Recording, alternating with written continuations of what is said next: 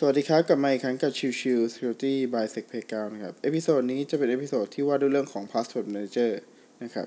คือในช่วงก่อนหน้านี้เนี่ย เราเห็นชัดเจนว่าตัวของข่าวที่เกี่ยวกับข้อมูลหลุดเนี่ย มีเยอะมากมายนะครับ ไม่ว่าจะเป็น EasyJet นะครับ หรือล่าสุดก็เป็น LiveJournal นะครับ ที่ก็มี username password หลุดออกมา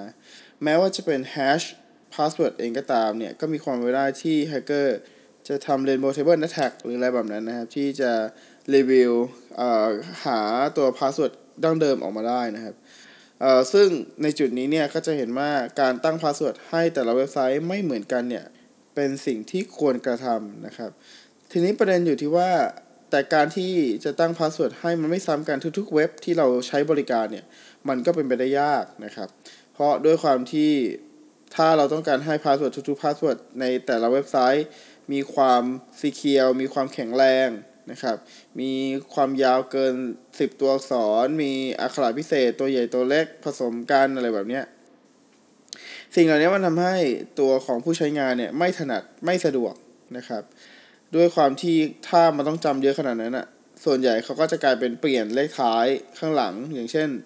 p ใหญ่ s r s s ศูนย์ rd หนึ่งพออีกเว็บไซต์หนึ่งก็เป็น p ใหญ่ s r s s ศูนย์ rd สองอะไรเงี้ยนะครับ ถ้าไอเทเกอร์มาเห็นเนี่ย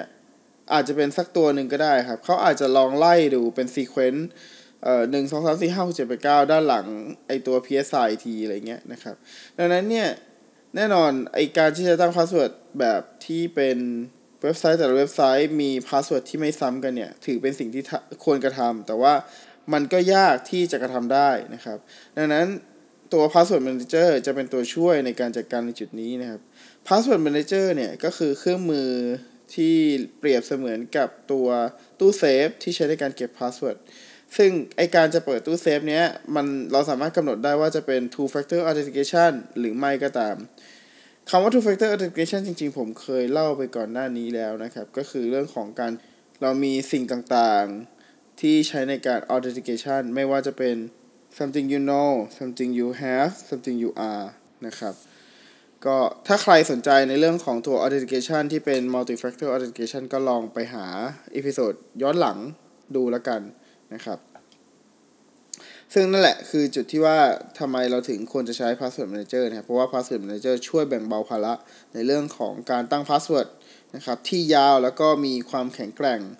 เราสามารถตั้ง password แบบนั้นนะ ได้ในทุกๆเว็บไซต์ที่เราใช้บริการ โดยที่เราไม่จำเป็นต้องจำเลย เราใช้แค่ Password Manager เป็นตัวช่วยจำก็ได้เช่นกัน แต่สิ่งสำคัญคือตัว Password Manager เองเนี่ย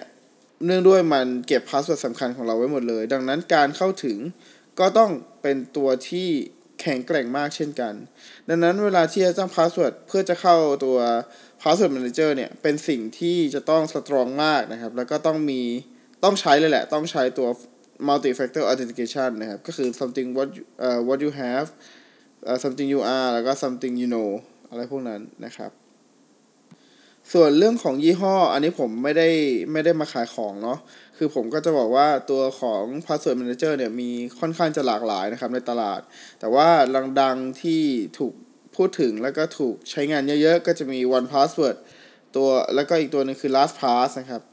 ส่วนอีกตัวนึงเป็น Open Source นะครับ ก็จะเป็นตัวที่ชื่อว่า KeePassX นะครับ ก็ลองหาไปดาวน์โหลดมาลองใช้ดูได้นะครับ แต่ว่าข้อเสียของ KeyPass เนี่ยจะตรงที่ว่าเวลาที่จะ backup เนี่ย เราต้องหาวิธีการ backup บนคลาวด์เองนะครับ แต่ว่าถ้าเป็น LastPass กับ 1Password เนี่ย มันก็จะมีบริการในการ sync ตัว password เอ่อ username password นะครับ จากเครื่องของเราไปยังเครื่องของบนคลาวด์อยู่แล้วนะครับ อีกประเด็นหนึ่งที่ ทำไมถึงแนะนำให้ใช้ตัว 1Password หรือ LastPass ในตัวมือถือนะครับหรือใน iPad เองเออในแท็บเล็ตเองก็ตามนะครับ เพราะว่าในส่วนของเวอร์ชันที่เป็น mobile ในพวกแอปพลิเคชันที่เสียตังค์อย่าง 1Password หรือ LastPass นะครับ คือเขาเวลาที่เราจะ Copy ตัว Password ไปใช้ในมือถือเนี่ยไม่ว่าจะเป็น Android หรือ iOS นะครับ เขาไม่ได้ใช้เป็นตัว clipboard รวมกับตัวอื่นๆ แต่เขาใช้เป็นตัวคีย์บอร์ดที่ถูกสร้างขึ้นมาอีกอันหนึ่งเลยนะครับ ดังนั้นเนี่ยมันก็เลยกลายเป็นว่าตัว password ที่เราเวลาเรา Copy มาจากตัวของพวก 1Password หรือ LastPass ใน